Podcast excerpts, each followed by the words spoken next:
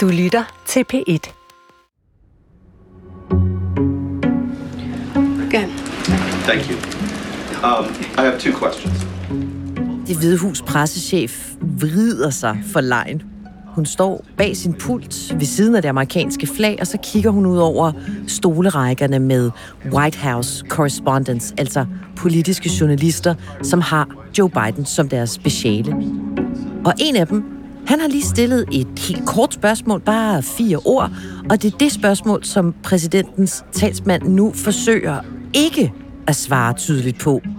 Det er nemlig et vanvittigt giftigt spørgsmål i amerikansk politik. Is President Biden woke? Er præsident Biden woke? Og spørgsmålet, ikke det uldne svar, det trækker kæmpe overskrifter både i amerikanske og udenlandske medier. Lilian, hvorfor er det lille spørgsmål så stor en deal? Ja, Vogue, fire små bogstaver, er i den grad blevet øhm, benzin på det politiske bål her i USA. For det er jo et begreb, som betyder alt muligt forskelligt, alt afhængig af, hvem du spørger. For nogen så er det billedet på at være, citat, vågen politisk og kæmpe mod social uretfærdighed. For andre så er det et angreb på amerikanske værdier og venstreorienteret indoktrinering. We will never ever surrender to the woke mob. Så det spørgsmål er a big deal, særligt hvis du også skal vinde midten i amerikansk politik. Og det vil præsident Biden gerne, hvis han skal sikre sig genvalg. Værdikrigen, den raser i USA. Den handler om race, den handler om køn, og den udspiller sig snart sagt alle vegne i skolerne, i medierne, i underholdningsindustrien og i den grad i politik. Og fronterne, de er altså hårdt trukket op mellem den såkaldt woke venstrefløj og den konservative højrefløj. Og mellem fronterne, der står en forvirret millionbefolkning og en til tider lige så forvirret præsident. Mit navn er Stephanie Suryk. Det her det er Udsyns sommerserie om fem af verdens mest interessante og magtfulde ledere lige nu. Og nu er vi altså i gang med andet ud af i alt fem afsnit om USA's præsident Joe Biden. Og i samtlige afsnit, der har jeg selskab af min gode kollega i Washington, Lilian Kratz. Og i dag, der skal vi altså finde ud af, hvorfor wokeness kan splitte en hel befolkning. Og ikke mindst, hvad Joe Biden gør for at værdikrigen ikke fuldstændig sønderslider hans Amerika.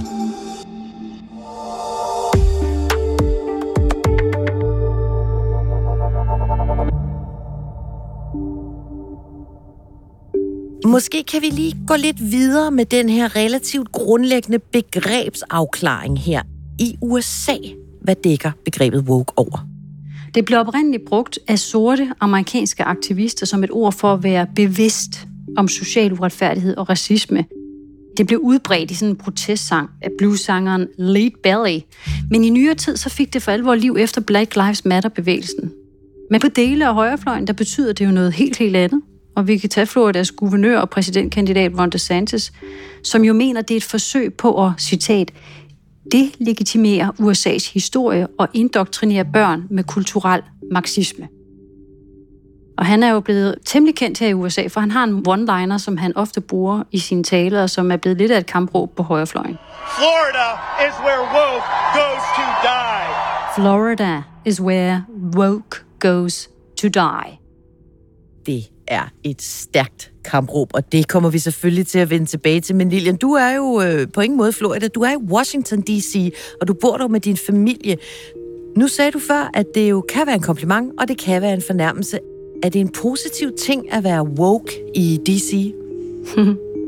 Altså, DC er jo i høj grad en demokratisk højborg, også her, hvor jeg bor. Altså, der er mange øh, regnbueflag og Black Lives Matters øh, skilte i forhaverne. Ikke? Men du vil også finde folk, der befinder sig på midten, eller som stemte republikansk før Trump. Det er et blandet landskab. Det er et område, der viser, at pendulet svinger frem og tilbage i USA. Og her vil nogen nok sige, at det svinger rimelig langt mod venstre. Ikke? De folkeskoler, som mine to børn går i, understreger jo, at der er plads til alle, og her bliver der talt om race og kønsidentitet. Og et eksempel, jeg kan give her hvert år, inden børnene starter i skole, så skal du til lægetjek for at sikre, at dine børn for eksempel har de fornødne vaccinationer. Og her blev min søn fra, han var nok cirka 11, der blev han simpelthen spurgt af lægen, om han følte sig som det køn, han blev født som. Og så fortalte han, at der var flere børn i hans skole, som ikke ville tiltales he eller she, de ville tiltales dem.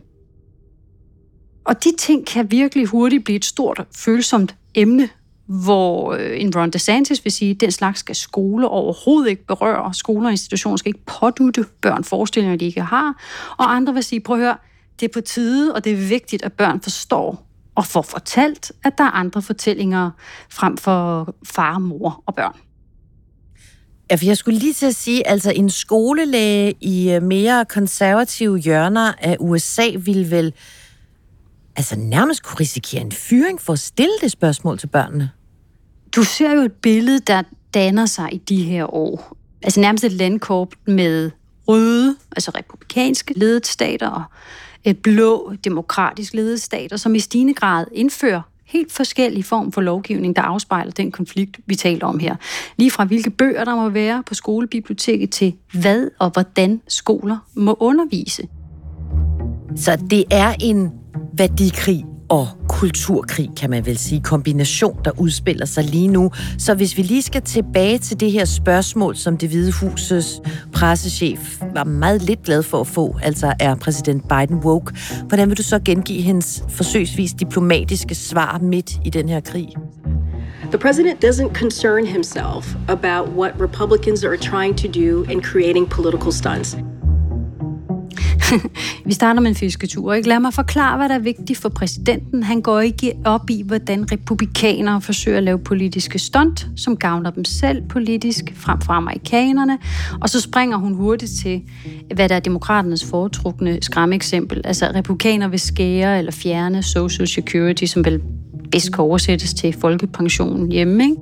Prøv at høre, Lilian, vi to, vi skal selvfølgelig selv forsøge at besvare det her famøse spørgsmål.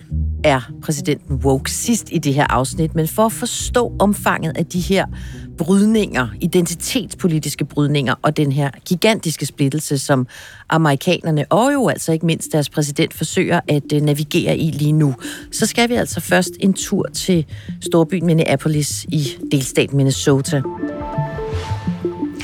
I USA er debatten om racisme og politivold mod sorte igen blusset op. Det sker efter, at en ubevæbnet sort mand i mandag støde efter en voldsom anholdelse i byen Minneapolis.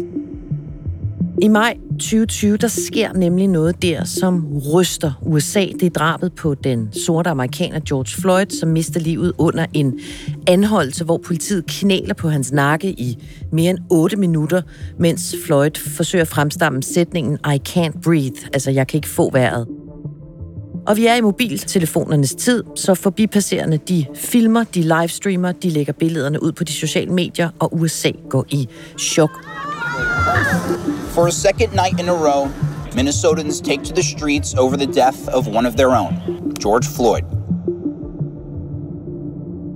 Og Lilian, du var jo selv i Minneapolis under den efterfølgende retssag mod den af betjentene, som holdt sit knæ på George Floyds hals, mens han altså langsomt mistede bevidstheden og livet.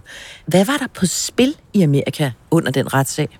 Jeg husker tydeligt den sommer, øh, hvor jeg dækkede altså, protester og demonstrationer i gaderne. Ikke? Det var sådan en vrede, der kom dybt indenfra. Og den kom jo i et land, som stadig kæmper med hele en betent fortid med slaveri og racisme. Ikke? Det var et kæmpe politisk opgør.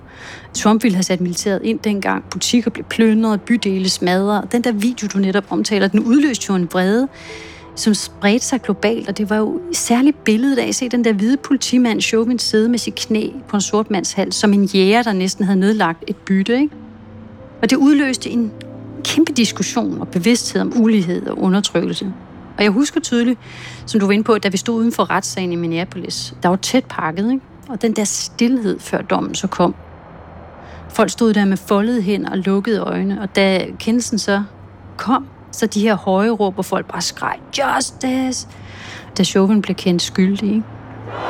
Der gik simpelthen et sug igennem alle de mennesker, der er stemlet sammen her foran retsbygningen, da kendelsen blev læst op med skyldig i alle tre anklagepunkter. Et lettelse suk for mange af dem, der er mødt op her i dag, som mener... Så det åbnede en diskussion og en dør ind til skal man sige, en bevidsthed, som nogle amerikanere måske har pakket væk siden 60'ernes øh, borgerrettighedskampe. Fordi det her drab ender jo faktisk med at få vidtrækkende konsekvenser i samfundet i USA. Hvad er det, der sker? Ja, for verden forandrede sig jo på mange måder. Altså i det år, det var lige efter pandemien, ikke? så kom mordet på Floyd, og det fremtvang, vil jeg næsten sige, en fornyet debat om retfærdighed. Så alle mulige hjørner blev sat under lup. Og det fyldte i medierne. Det fyldte alt fra politik til sport, kunst og kultur, ikke? i skoler, erhvervsliv, hele vejen rundt. Den her fokus på social retfærdighed og hele begrebet Vogue blev for alvor vagt til live det samme gjorde skyggesiden af det, man kaldte cancel culture, altså den her følelse af, at måske ikke så velgennemtænkt udtalelser med et kunne blive en steppebrand på sociale medier, og så var du ellers slagtet, ikke? Og på højrefløjen så voksede den der fornemmelse af, at man blev offentligt henrettet, hvis man ikke var woke nok. Altså det satte simpelthen en strøm i gang, og en debat, som jo stadigvæk i dag fylder i store dele af samfundet. Et af de steder, hvor man oplever en kæmpe forandring, det er jo i underholdningsindustrien, i Hollywood, i filmindustrien. Hvad er det, der sker der? Jeg vil sige, at en lille forløber til det er nok MeToo-bevægelsen, ikke, som sætter det her kæmpe forstørrelsesglas på magten og misbrug af magten. Den tidligere filmproducer Harvey Weinstein har fået 23 års fængsel for voldtægt og seksuelt overgreb. Det bliver nærmest startskuddet, som så sætter gang i tiltagende protester på flere fronter også i racespørgsmålet. Og der ser vi det jo i Hollywood for eksempel, ikke ved prisoverrækkelser. Ikke? Mange husker nok det her hashtag Oscar so white. And for the second year in a row, the Academy did not nominate any black actors to any of the four acting categories. Sorte fodboldspillere knæler under nationalsangen i protest mod politibrutalitet. Og de her kulturværdikrige, de bliver jo til nationale overskrifter, ikke? Det fører jo til, at industrier og ja, hele samfundet bliver tvunget til at se på det, man vil kalde diversitet. This week, CBS announced it's committing 25% of its budget for TV script development to projects from creators and producers who are black, indigenous and people of color. Altså for eksempel i Hollywood, hvor mange sorte og farvede ansatte er der egentlig i drømmefabrikken osv. osv. It's all part of a bigger reckoning across Hollywood since the death of George Floyd sparked nationwide protests så det startede som sådan nogle ringe i vandet, der bare breder sig i hele samfundet. Og hvad med ude i landets skoler? Ændrer drabet på Flot også noget der? Det sætter jo en kæmpe diskussion i gang. Altså, hvordan underviser vi børnene om USA? Hvad er det rigtige USA? Hvad er USA's historie? Og nogle skoledistrikter får jo konsulenter på udefra, og nogle stater begynder så at indføre omskoling af lærere i, hvordan de skal omtale race, også sådan i et historisk perspektiv. Og pludselig så begynder der at forme sig sådan en fortælling, særlige medier på højrefløjen, om at folkeskoler nu begynder at undervise små børn i kritisk raceteori. Det er sådan et universitetsbegreb, som hvis vi nu bare virkelig forsøger at skrumpe det ind, som i store træk betyder, at racisme er systemisk.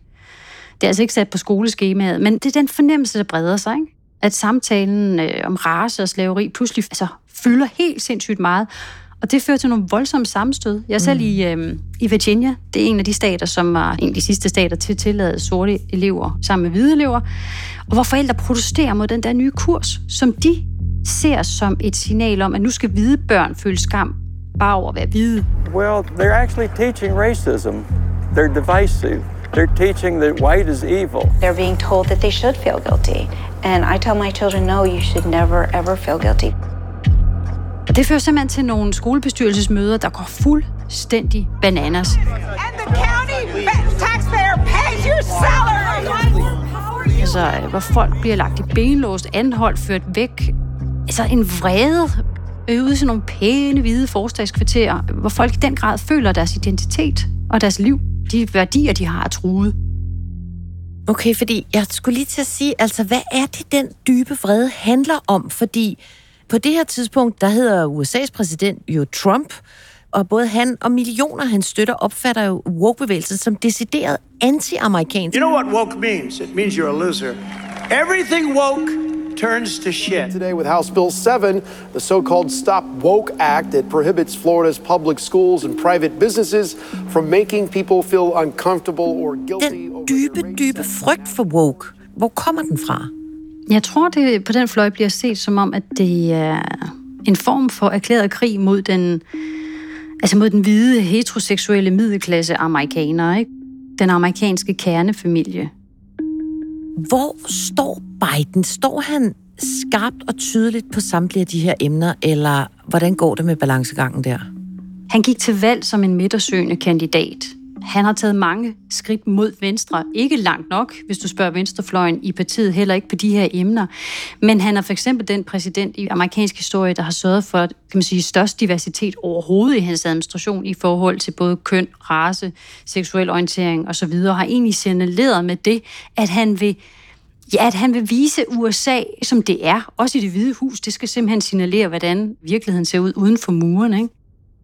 Omvendt så træder han varsomt i visse diskussioner, netop når vi taler Vogue, og det handler jo om, at der også er en, en midtegruppe her af vælgere, der også står lidt tilbage og tænker, altså hvad er det, der foregår med de her, før kaldte man dem fringes, altså fløjene, som er de højeste og mest skingre stemmer, men som måske også føler, at det lige pludselig er blevet den der politiske korrekthed, som nogen siger, er blevet sådan over for meget, ikke? At det hele skal skubbes ind i enhver diskussion om alting. Og der tror jeg, han prøver at tråde den nål, så han både taler til sin venstrefløj, men også fagner inde på midten. Well, guys, you know what they say. You go woke, you go broke. Case in point. Budweiser. Lilian, jeg synes, øh, vi er nået dertil, hvor vi skal have øl nu. Fordi, vi skal have noget øl. Øh, vi skal have noget øl, og det skal godt nok være en light øl. For en af de industrigiganter, der jo virkelig har oplevet, hvor vildt det kan gå for sig, når man bliver genstand for den her amerikanske kulturkamp, det er jo bryggeriet Budweiser. Lilian, hvad er det, Bud Light fik rodet sig ud i her i foråret? Ja, Bud Light er måske nok den mest traditionelle, og man må måske også sige den mest maskuline amerikanske øl. Og de forsøgte så sådan at opdatere deres brand lidt. Bud Light had been kind of a brand of bratty, kind of out of touch humor. Det gør de så blandt andet ved at lave sådan et reklamefremstød, som er sådan et samarbejde med transpersoner, influencers. This month I celebrated my day 365 of womanhood, and Bud Light sent me possibly the best gift ever, a can with my face on it.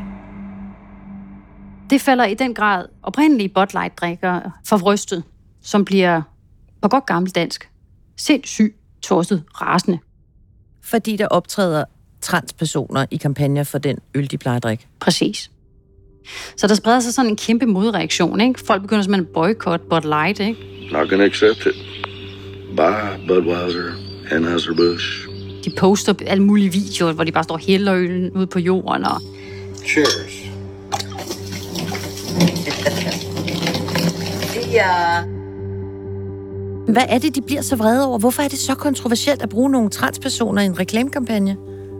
Fordi så er vi tilbage til, hvad er det, de signalerer? For dem er det, den her øl har vi i mange år set som sådan ærkeamerikansk. Det er kerneværdier fra amerikanere.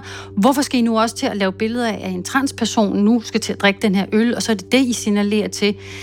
Så i stedet for at se det som sådan en mangfoldighed, så ser de det som et angreb på det, som de mener, det rigtige USA er, ikke? og de værdier, de gerne vil have, man hylder.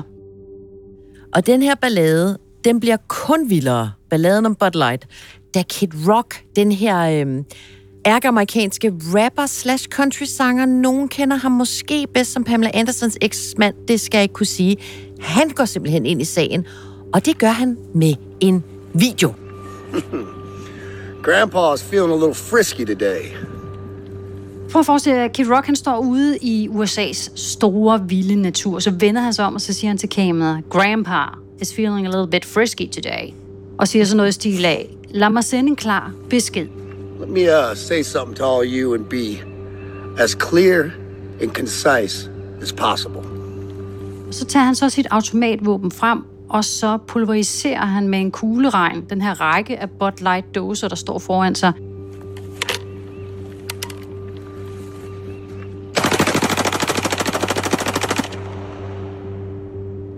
Med ordlyden F, fuck Bud Light. Og den video går lynhurtigt viral. Han bliver det der symbol på, at nu har højrefløjen simpelthen fået nok af det her Vogue, som nu også skal proppes ned i deres øldåser. Men det er jo så vildt med danske øer, ikke? Altså, der står en Kid Rock med en automatrifle og plaffer løs på et ølmærke, fordi de har brugt transpersoner i en kampagne. Hjælp mig lige her med at være USA-visker. Hvad siger det om tilstanden i Amerika, hvis vi ser Bud Light-miseren som sådan et slags øh, symbol på den splittelse, der hersker i landet? Jeg var egentlig selv overrasket. Altså, jeg tænkte, da jeg så det, det var lidt ligesom... Øh, og smide vand på en grimling, til dem, der kan huske den 80'er-klassiker af en film, ikke? Altså, hvor hurtigt den vrede den spredte sig. Ikke? Bud indtjening og markedsandel, de to som en styrtdyk. Og det er jo en virkelighed for mange amerikanske virksomheder nu. De skal simpelthen navigere i det her limbo mellem at tage stilling, men ikke tage for meget stilling, og tage stilling nok, for ikke at gøre hverken venstrefløjen eller højrefløjen brede.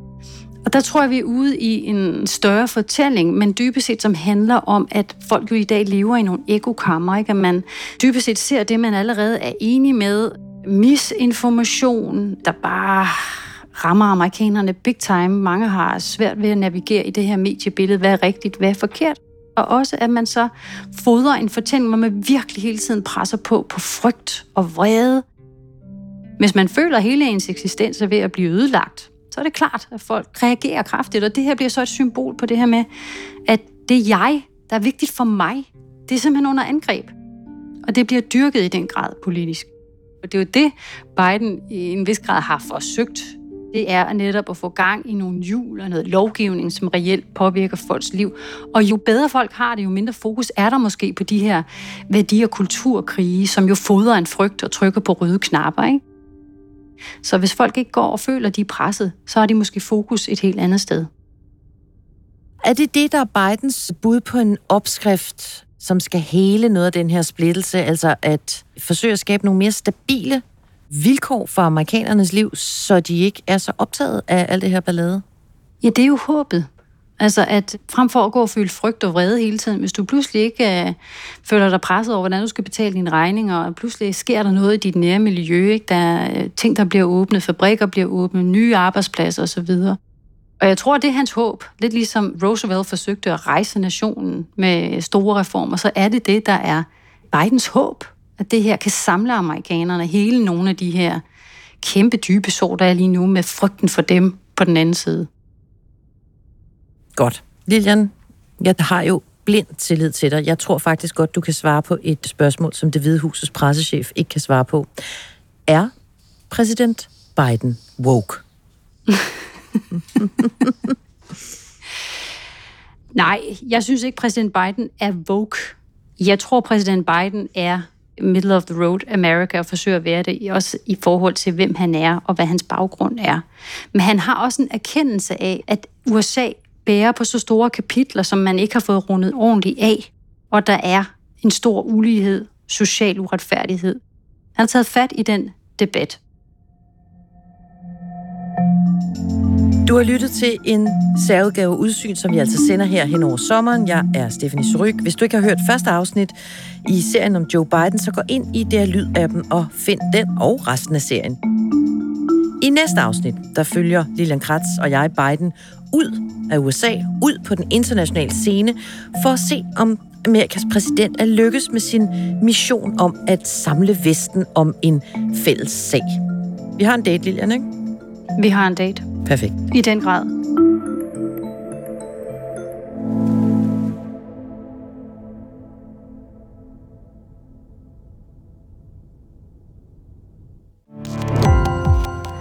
Gå på opdagelse i alle DR's podcast og radioprogrammer. I appen DR Lyd.